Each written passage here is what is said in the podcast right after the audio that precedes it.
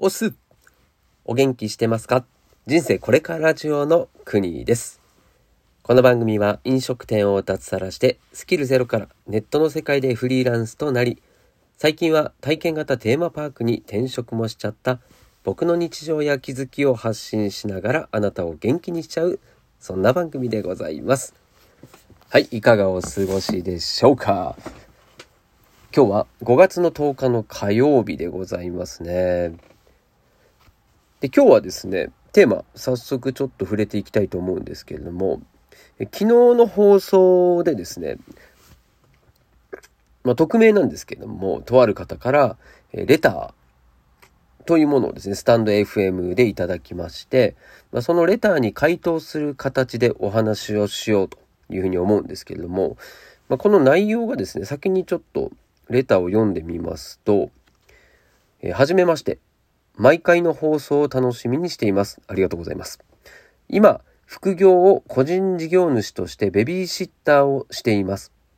副業で年間20万円以上稼いだら確定申告をやらなければいけないとネットで見ました。確かに。確定申告したらいろいろな税金が引かれて働き損になってしまうのかなと思い副業をやめようかと考えています。税金関係のことを知っていたら教えてください。はい。というですね、お話なんですね。ですごいね、この税金関係の話っていうのは、こう、知識がないとですね、不安になっちゃうんですよね。で、僕も、本当この方のね、悩みというか気持ちがすごいよく分かって、うん、そのサラリーマン時代だった頃っていうのはですね、本当にここの知識っていうのが全くない状態だったんですよね。でこう会社員として知っておくべき情報は当然知ってますよね。で、だけれども、その源泉徴収とかそういうこと以外のその所得税のこととか、もしくは個人事業主になったらどうなのとかっていうのはですね、実際ね、サラリーマンの状況では必要のない情報だったりするんですよね。で、そうなるとですね、もうそっからシャットアウトしちゃってて、何もわかんないんですよ。基本ね。分かってない人が多いと思った方がいいんですよね。まあ、その中でこういう疑問を持つっていうのは当然のことなので、まあ、今回は、まあ、僕がですね、まあ、専門家とかではないので、うん、税金の知識っていう部分では、その担保できるものがないので、うん、今まで僕がその中で学んできたことっていうのを実際にお話ししようというふうに思います。で、えー、まあ、この質問者の方の悩みを少しでも解決できたらなというふうに思ってます。はい。で、まず結論なんですけれども、まあ、この副業をベビーシッターのね、副業やってるっていうのは、まあ、このこと自体、ちゃんと個人事業主としてお仕事をしていらっしゃるということなので、これはね、すごいいいことだと思うんですよ。で、それを、まあ、今回、惹かれるものが多いから、働いてても、こう損するんじゃないかというところで、まあ、その理由で副業をやめてしまうっていうのは、ちょっともったいないかなというふうに思います。まあ、これがまず結論ですね。で、じゃあ、なんでもったいないのというところと、あとは、この会社員にをしながらですね、こう、副業をすることのこうメリットだったり、あとは、その税金関係の話で言うと、今回この質問でもお話ししていた、まあ、年間20万円以上稼いだら確定申告しなきゃいけないよとか、あとは、その税金がね、引かれてしまって働き損になるっていうところですよね。ここの部分をもうちょっとですね、深掘りをしたいというふうに思います。で、結果的には僕は、えー、副業と、あと会社員っていうこの2つの組み合わせっていうのが、うん、最強だというふうに思ってるので、副業をお勧めしたい派なんですよね。はい。で、え僕の説明だけではですね、まあ、この声だけのっていうところもあるので、ちょっと分かりづらいんじゃないかなと思うので、僕もよく参考にしている動画、はい、ありますんで、そっちをですね、紹介したいと思うので、まあ、それはですね、概要欄にリンク貼っときます。おすすめの動画ということで、2本分ですね、リンク貼っときますので、そちらもぜひ参考にしてもらいたいと。これはもう税理士のですね、大河内薫先生ですね。まあ、この方が一番わかりやすいなというふうに思っているので、そのね、中の副業とか会社員関係の動画、これをピックアップして、はい、リンク貼っておきました。で、その内容をかいつまんだような話になると思います。はい。そして、うん、おすすめの本もですね、これ同じく大河内先生のおすすめの本が、漫画でね、書かれた分かりやすい本があるので、僕もね、これ、えっ、ー、と、本、紙の本と、あと電子書籍と、両方ですね、はい、セットで買ったぐらいですね。はい。こうなんか悩んだ時とか、あれこれどうだったかなって思った時に、教科書的な形でですね、見てる本ですね。はい。これも一緒にリンク貼っときますので、えー、興味ある方は見てみてください。はい。では、早速ですね、この副業の税金の話っていうのをしていこうと思います。で、まずですね、会社員っていうのが、えー、お給料をもらってますよね。で、お給料もらうとですね、会社員だけで住んでいる場合っていうのは、もう給料だけの所得になるので、この源泉徴収票っていうのをもらうと思うんですけど、まあ、それで解決しちゃうんですよね。なので、基本的には会社が全部やってくれますと。はい。なので会社員はとても簡単なんですよね、その部分で言うと。もうとにかく源泉徴収票っていうのをもらうだけで、あとは向こうがやってくれてですね。はい。まあ簡単に言うと、所得税の計算っていうのを会社がやってくれていて、で、それをですね、前年の収入を目安として、今年の所得から所得税っていうのを仮で引いてってるんですよね。で、それを源泉徴収と言って年末に調整をすることによって、実際の収入が確定した段階で、今年のね、収入はこれだよねっていうのが確定した段階で、仮で所得税を引いていた分と、実際の所得でかかる所得税との差し引きをして、それでですね、そこを調整してね、多くもらってた場合は返してくれるし、少なかった場合は逆に徴収されちゃうっていうですね、もうそういうのが会社でやってくれる制度になってます。なので会社員だけでやってれば、何のこと、何のこともっておかしいな。何もですね、迷うことはないんですよ。ただし、会社員として所得がある、プラスアルファで副業してるよという方になると、僕もそうなんですけれども、そうなると、ちょっと話が複雑になるんですよね。こっからがですね、わからない。まあそういう、うん、こう、なんていうの、個人事業主と同じ扱いになってくるので、副業でね、例えば開業してなかったとしても。で、えー、先ほど言っていた、えー、20万円、年間で20万円以上の売り上げがあった場合っていうのは、まあ、これはですね、自分で確定申告をしなきゃいけなくなるんですよね。まあ、正確に言うと、売上というよりは、えー、っと、利益ですね。はい。で、ここも20万円っていうくくりで言うと、これメルカリとかで何か収入があった場合もこれ同じなんですよ。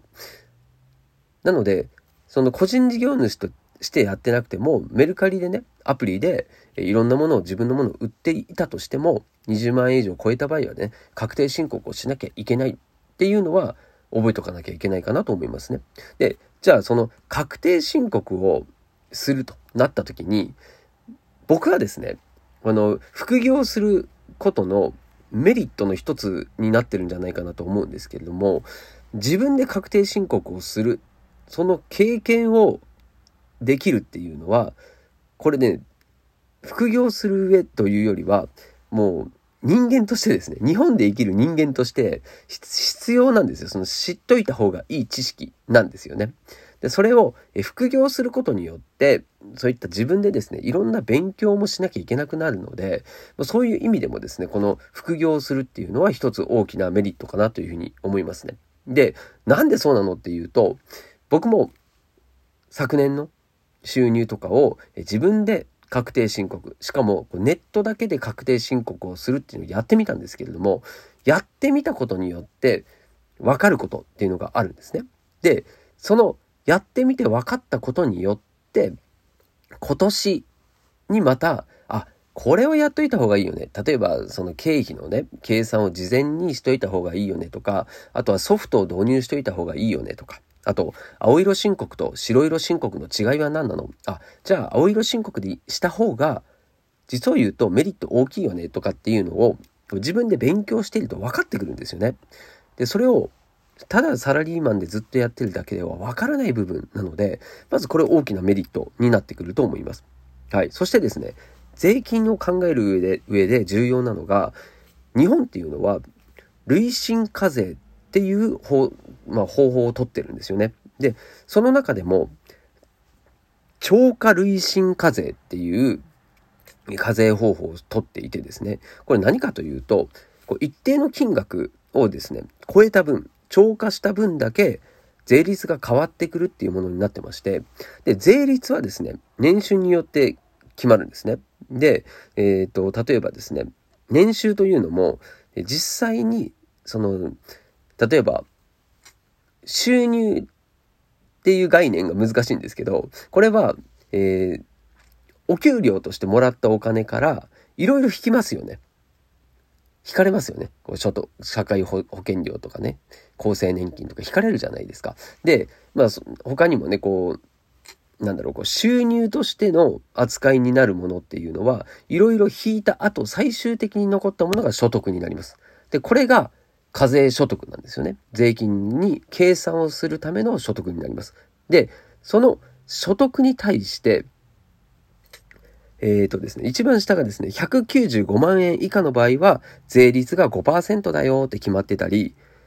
あとは330万円を超えて、695万円以下の場合は、税率が20%だよとかですね、決まってるんですね。でも、じゃあ、それを境にですね、695万円を超えて、696万円の所得になった場合は、23%の課税額に変わるんですよ。でもここで勘違いしちゃうのが、23%っていうと、もう超えちゃったら全額696万円全部が23%になるって結構ね思いがちなんですけれども、そうではなくて、この超過累進課税っていうのは、696万円になったこの1万円分が23%で、その他の695万円は20%の税率になるっていうことなんですよね。だからここは計算を分けて、そしてそれの、それぞれの答えを足すっていう、そういう流れになってる。これ本当言葉で説明するのはちょっとややこやしいんですけれども、なので、一気に税率が上がったからといって、全部が上がるわけじゃないっていうのはまずこれ覚えておいた方がいいことなんですよね。で、この累進課税で所得税が計算されるっていうところに、今回この質問者さんの言ってるですね、こう、稼いだ分だけ引かれる分が増えるから、だから稼ぎ損になるじゃんっていうのは、多分このことを加味して言ってることだと思うんですよね。で、じゃあその稼ぎ損になってしまうのかっていうとですね、これはこの税率の部分で言うとですね、税率が上がってからといって、じゃあ手取りが確かにこれ引かれるのは事実なんですよ。なんでかって言ったら、もともとのサラリーマンの所得の金額あるじゃないですか。で、この金額に対してもうすでに税率、例えばね、えー、月収、年収が500万円の人だったら、年収500万円に対して、すでにもう税率が20%って決まってるんですよ。で、ここに上乗せで副業の金額がかかるので、当然ですね、もう副業の金額にも20%の税率っていうのがかかるっていうのがこれ決まっちゃってるわけですよね。で、さらに言うと、副業することによって、このちょうど境目であるですね、695万円を例えば超えちゃうとなった時に、さらにですね、23%の税率に変わっちゃうので、まあ、この、ちょうどこの境目のところをプラスアルファで副業分になったとしたら、副業したものに対しては、一番ね、率が大きい23%の比率の税金が取られちゃうっていう、そういう感じになっちゃう。納税しなきゃしなきゃいけなくなっちゃうわけですよね。だからちょっと、こう、稼ぎ損じゃんっていうふうに思っちゃうのもすごいわかりますね。ただですね、じゃあ副業をやった時とやらない時でどうなのって考えた時に、その手取りですよね。実際に収入としては増えるわけじゃないですか。なんでこれは、そのただ単に税金が増えるからといって収入自体が全体的に比べると減るわけではないんですよね。確かにちょっと損をした感じはありますけれども、まあ、まずはですね、その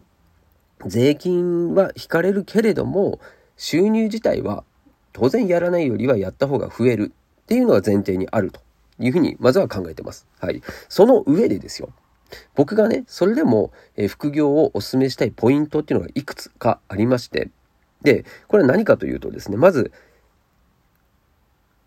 先ほど言った手残りがあるっていうのがこれ一つですね。で、節税ができる場合があるんですよ。で、これがでかいなと思ってるんですけれども、で、まあ、まずは全部言いますね。で、次がお金のためだけじゃなくて、その他にメリットが合わせてね、あるってことも考えなきゃいけないと。まあ、先ほどの確定申告のことがよくわかるよねっていうのもそうだし、もうその他にもですね、いろいろあるんですよ。はい、そして、必要経費で使うものがあるんだったら、これは大きなメリットだよということですね。はい。まあ、この辺をちょっとですね、説明したいと思います。はい。で、まず、経費となるここの部分がね、すごい大きいと思うんですけれども、副業することによってですね、サラリーマンの時では考えられなかった大きなメリットがあるんですよ。で、これが、この経費としてカウントできることがあるよということなんですね。で、これ例えば、うん、一番大事なのはですね、ここでの考え方で大事なのは、経費って言ってもですね、こう浪費とかに対して経費それを経費にしちゃうっていうのは良くないことで、そうではなくてですね、すでにもう自分が通常お金を払ってるもの、例えば家賃とかそうですよね。もう普段副業しようがしまいがお金を払ってますよね。で、これに対して副業することによって、え自分の家の何パーセントかの場所は、え事務所として副業することによってそれを作業する場所としてですね、えー、使ってますよっていうふうにするとそれを経費として計算できるんですよね。まあ、そうなると家賃をこうちょっと割引したような感じになるわけですよ。これは大きなメリットだったりあとはねその仕事で交通費を使いましたよとかあとは、まあ、自己投資とかでね使ってるえ本を買いましたとか、パソコン買いましたとか、あとは通信費もそうですよね。Wi-Fi 使ってますってなったら、これも家賃と同じでパーセンテージ分ですね。はい。これを使ってるよっていうにも申請できるし、あとはね、家電を買いましたとかさ、セミナーに参加しましたとか、あとは、なんだろうな、えー、まあ、ベビーシッターだったらね、例えばこう、作業着を買ってますとか、備品買ってますなんていうのもあるかもしれないですよね。で、まあ、そういったものを、まあ、家でも使えるんだけれども、その仕事でも使ってますってなったら、まあ、これもですね、経費としても落とせると思うんですよね。まあ、そういうふうにですね、今までは自分の家の出費だったものが経費に変わるんですよね。まあ、それによって収入っていうもの自体を自分でですね、こう、税金をコントロールできるっていうイメージですかね。そういうふうにできるっていうのが、これも大きなメリットになると思います。なので、このメリットとして一番考えられるのは、経費の概念がないサラリーマンの世界から、経費というものを改めて考えることができる世界に変わるっていうことなんですよね。だ副業の利益っていうのは、今のその経費っていうものの概念があるっていうのと、さらにもう一個あるんですけども、これが社会保険料。これが副業にはかからないってことなんですよね。で、これも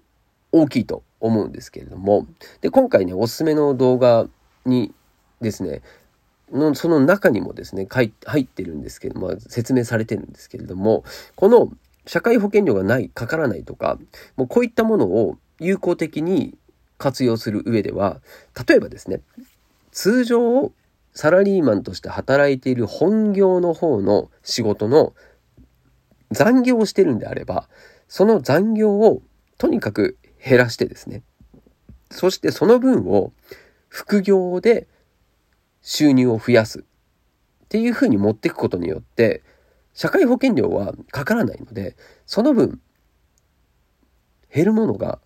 少なくなるっですよ。なので、実際的には、え同じ収入、副業と、えサラリーマンの本業の収入を合わせた場合と、本業で残業する場合の、この年収が同じだったとしても、実際に手元に残る、もらえる金額は、副業してる方が増えるっていうことなんですよね。はい。まあこれは本当、ざっくりと話した内容ですけれども、まあ、そういうメリットもあるわけなんですよね。でその他にも、もう、ね、副業することによって自分で稼ぐっていう、まあ、そういう体験をできるっていうのも、とてもこれ大事なことだと思うし、あとは、先ほど言った税金をね、自分でコントロール、操れるようになるっていうのも、これも大きなメリットだと思います。はい。なんで、まあ、その、トータルで考えるとね、質問者さんが言ってるように、確かに稼ぎ損になってる部分は、これはあると思います。あとは、その自分の年収とですね、副業したプラスアルファの年収で、この税率関係がどうなってるのかっていうのを、まずは知っているだけでも違うと思いますね。それに、その人によってですね、その収入によって、そこの幅っていうのが変わってくると思いますんで、まあ、その上でですね、考えた方がいいかなとは思うんですけれども、まあ、それを踏まえてもですね、この副業をすることによって、今のメリットっていう部分の方が、うんと、稼ぎ損してるよりも大きいと思うんですね、僕は。なので、僕も今後も、その、本業をね、やりながら、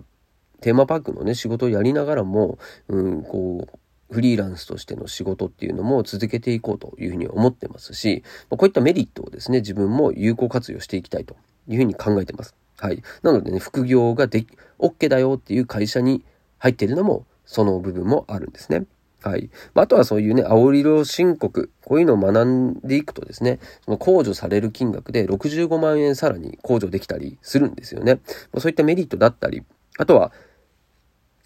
めんどくさいんですよ、確定申告って。でも、そういうのを自分が経験することによって、さらにね、例えばじゃあ、ふるさと納税、これもサラリーマンの人ってよくわかんないからめんどくせえってやらないんですけれども、これやらない理由がないんですよね。あえて言うならばめんどくさいなんですよ。だけれども、この自分で確定申告やっちゃったらですね、もうネットでできちゃうし、あの、ふるさと納税って、その確定申告のついででやっちゃったらね、一瞬で終わるんですよ。もう2クリックぐらいで終わるんですよ。ほとんどね。でそう考えたらですね、まあ、確定申告を常にやってる状態になってれば、このふるさと納税のめんどくささっていうのはほぼなくなりますね。そういうふうに自分で経験することによって、そこのですね、今までちょっとモヤモヤしてた部分、なんとなくめんどくさそうみたいのが解消されたりもするんですよね。なので、もう本当メリットしかないんですよ。僕から言わせればですね。はい。まあ、そういう意味でですね、今回の、質問者さんへの回答としてはですね、確かにそういったですね、こう、稼ぎ損とかはありますけれども、まあ、それ以上の価値だったりメリットはあるので、せっかく今ですね、個人事業主として、えー、ベビーシッターの副業をやってるのであれば、まあ、それをですね、まあ、続ける、続けないは別としても、そういった副業をやっていくっていう考え方は僕は間違ってないと思うので、それはですね、続けた方がいいんじゃないかなと思います。でこのベビーシッターをね、ずっとやるかどうかっていうのはまた別問題だと思いますんで、まあ、何かしらでね、副業をする。そして最後、これ本当最後になりますけれども、ちょっと長くなっちゃいましたね。副業をする上で、目指した方がいいものっていうのがあって、これはですね、ずっと自分の稼働によって稼ぐっていうことから、少しずつですね、もうこの少労所得っていうんですか、自分が動かなくても稼げるよっていう、そういう仕組みを作っていくっていうのも目指した方がいいと思います。あとは自分の商品を作る、増やすっていうところも目指していくっていうのもですね、これはその副業をする上では大事なことかなというふうに思ってますんで、まあ、僕もね、こういうのをフリーランスの時とかにいろんな勉強をしていったりしています。はい。なので、そのブログを書くっていうのも一つそうですし、今回のね、質問者さんであれば、ベビーシッターをやってるってことなので、ベビーシッターはですね、これ、実を言うと、例えば、キッズラインっていうですね、ベビーシッターの、こう、マッチングサイトがあるんですけれども、そのベビーシッターの、えー、キッズラインにはですね、アフィリエイトっていうのがあります。で、例えばですよ、ブログを自分が書くようになって、で、ベビーシッターの経験がありますってなったらですね、このキッズラインの紹介のですね、ブログを書くんですよ。で、そうすると、そのキッズラインの紹介のブログをですね、見た人が、そこで、えー、そのキッズラインに、えー、登録してですね、説明会に参加したってなったら、そこでですね、自分の紹介のリンクで参加したら、アフィリエイトの報酬がいただけるんですね。確か2300円とかですかね、1件。まあ、そうなると、自分が1回ブログを書いちゃえばですね、収入が自動的に入ってくる仕組みっていうのもできちゃうんですよね。自分の経験を活かして。そういう意味でもですね、この、うん、ただ副業するってだけじゃなくて、どうやって楽して稼げるかとか、どうやって自動的に稼げるようになっていくのかっていうのを考えていくっていうのも大事なので、ただ単に、自分がですね、こう時間を費やして、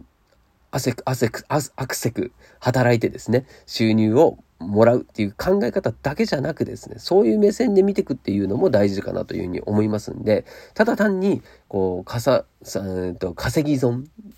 っていうところだけで副業をやめてしまうっていうのはとてもとてもですね、もったいないなというふうに思いますんでね。ぜひ質問者、質問者さんの方もですね、はい、これを参考にですね、一度考えていただけたらと思います。はい、ということで、今日はね、レターをいただいた、その、回答というお話をさせていただきました。本当レターをいただいてありがとうございます。まあ、このようにですね、僕に対してこんな話を聞いてみたいとかっていうですね、え、そんな質問だったりも、え、募集、まあ、募集というかですね、いつでもレターいただければですね、え対応できるものは対応したいと思いますので、遠慮なく、えコメントいただけたらと思います。はい。ということで、今回長くなりましたけれども、いかがでしたでしょうか？また次回の放送でお会いしましょう。お届けは国でした。したっけね